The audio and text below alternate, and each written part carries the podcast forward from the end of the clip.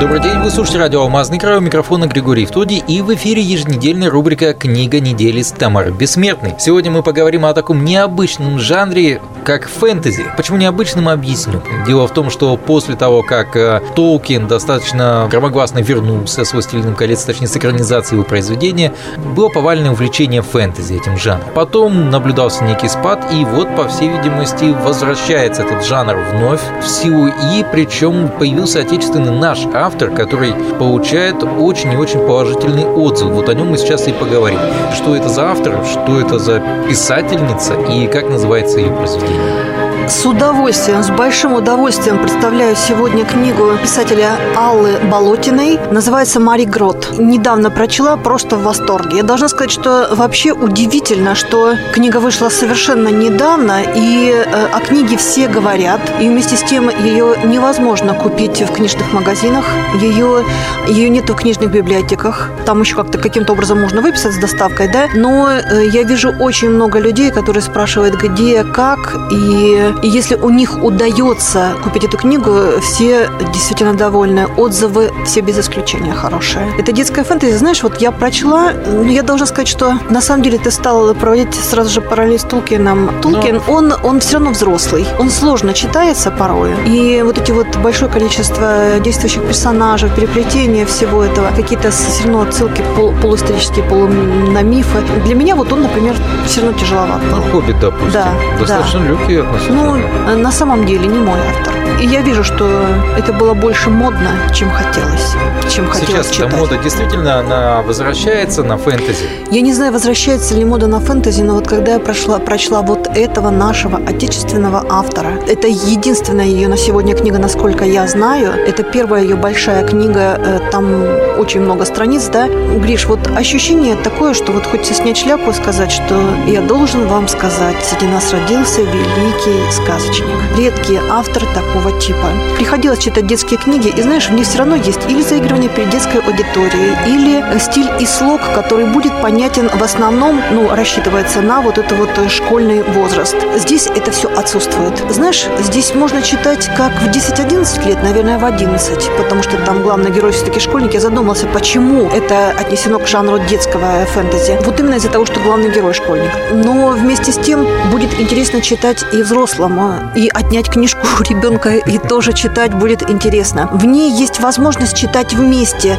ребенку с родителями, и, и родителю при этом совершенно не бояться о том, что проскользит, проскользнет какой-то жаргон или сложное слово. Очень красивая подача текста. Знаешь, мне даже вспомнился Бажов. Я давно не видела такой хорошей описательности. Я сама внутри, уже после того, когда много лет проработала в журналистике, понимаю, что избыток избыточность прилагательных в состоянии испортить любой текст. Как серьезный, так и сказку, так и описательный. Вот здесь вот присутствует большое количество прилагательных, большое количество описательных сцен, которые правильно формируют сказочное пространство. Интересные необычные повороты сюжетов. Ты не знаешь, что случится дальше. Не избито, ну как же у нас всех, у нас или зомби какие-нибудь там идут, да? У нас, в общем-то, небольшое количество... Привет вашему любимому писателю. Да, да, да. Вот. Здесь, в общем-то, небольшое количество вот таких вот жанровых разнообразий, да.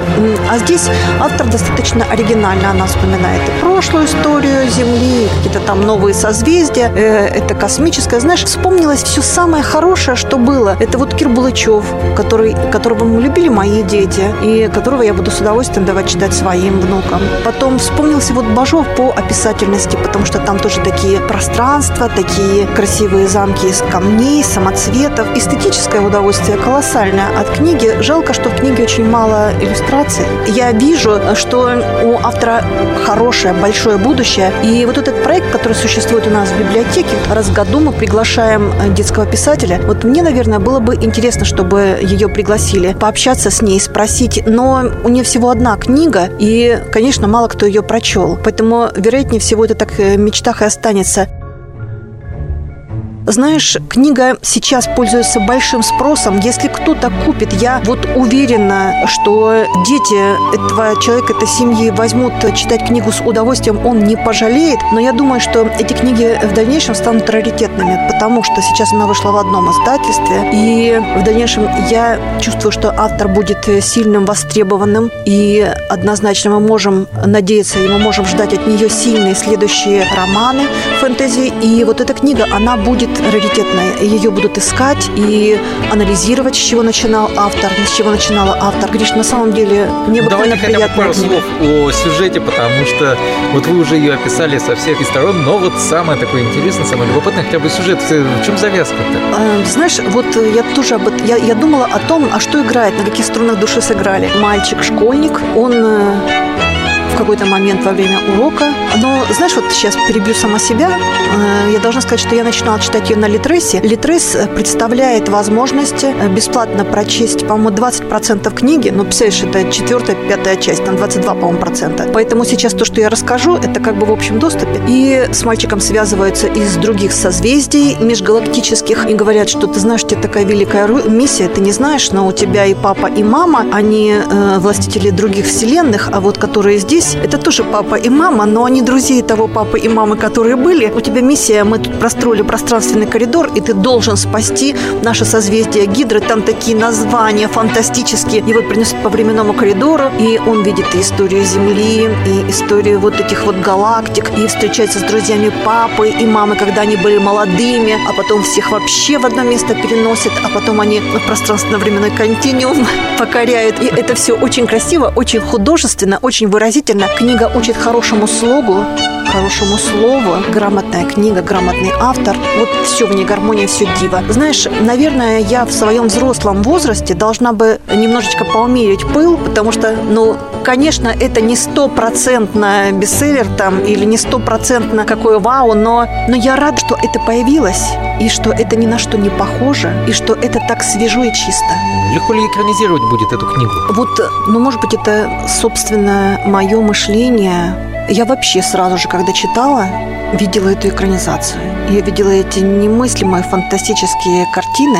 Мне хотелось бы, чтобы кто-то взялся, но опять-таки возвращаясь к нашему интервью с Емцем, с Дмитрием Емцем, Емцем, Емец, я не знаю, как правильно склонять его фамилию, да. Ну, мы поняли, о ком идет речь. Да, да. Э, он тоже говорил, что экранизация произведений фэнтези э, сегодняшней России – это очень большая проблема. Поэтому я вижу эту экранизацию, то есть э, автор, автор умеет передать и художественностью слова, подачи всем вот эту картинку, которая раскрывается в твоем сознании, и ты вдруг оказываешься уже внутри этого волшебного магического пространства. Но это, несомненно, талант автора. Я говорю, что я вижу эту картинку, экранизировать вообще в России это значит, э, мы говорим о возможностях российского кинематографа, мы немного в другую сторону склоняемся. Но я думаю, что если бы другие серьезные студии с хорошими бюджетами обратили внимание на вот эту вещь, она была очень яркая, красочная. Если даже они экранизировали Нила Геймана, ну мы, да, да. старых добрых да, американских да. богов. Американских богов, вы...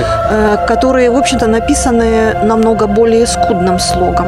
То я думаю, что здесь бы простор у операторов, сценаристов, у тех, кто делает компьютерную графику, был куда шире. Хорошо. Знаешь, там такие красивые зверушки. Вот он описывает каких-то космических зверушек новых. Ну, как всегда, вот это вот всякие мимимишные. Там они пушистые, цвет меняют, и с такими глазками, и с такими кисточками. Но вот правда, я их сразу же вижу. Я должна сказать, что я ни в других книгах, ни в комиксах, ни где, ни на каких рисованных э, картинках я не видела вот таких вот э, интересных таких созданий, интересных таких животных, если их животные можно назвать. Очень непосредственный автор. И, знаешь, вот виден потенциал, видно, что фантазия у нее распространяется намного больше, чем то, что описано в этой книге, что там еще в загашнике есть и много чего, такого же великолепного, такого же сильного, такого же, ну, в общем, знаешь, что вот козыри в руке имеются.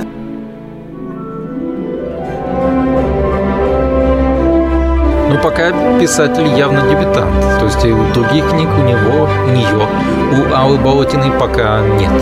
Хороший дебют, великолепный дебют. Я советую обратить внимание, потому что если все пойдет э, так положено в нашем социуме, э, это будет яркая звезда, и мы увидим рождения уже увидели, но мы видим э, рост хорошего автора, мы будем им гордиться.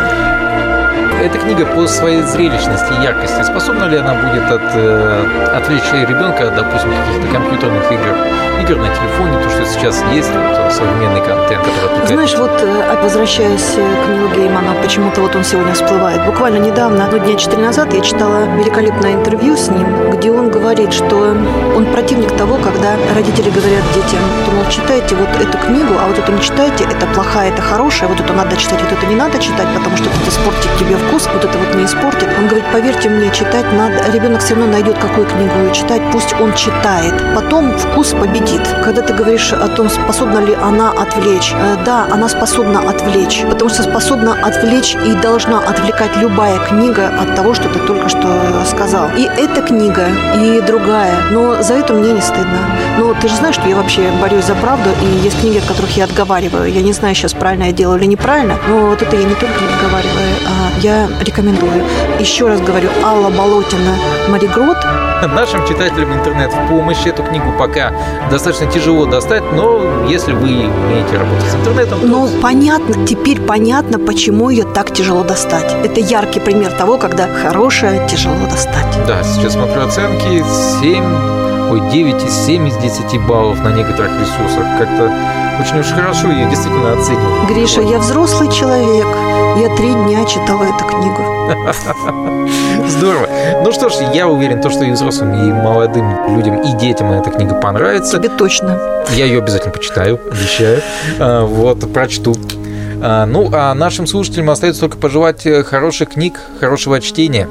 Тамара, еще раз большое вам спасибо за столь подробный обзор. До Пожалуйста. следующей недели.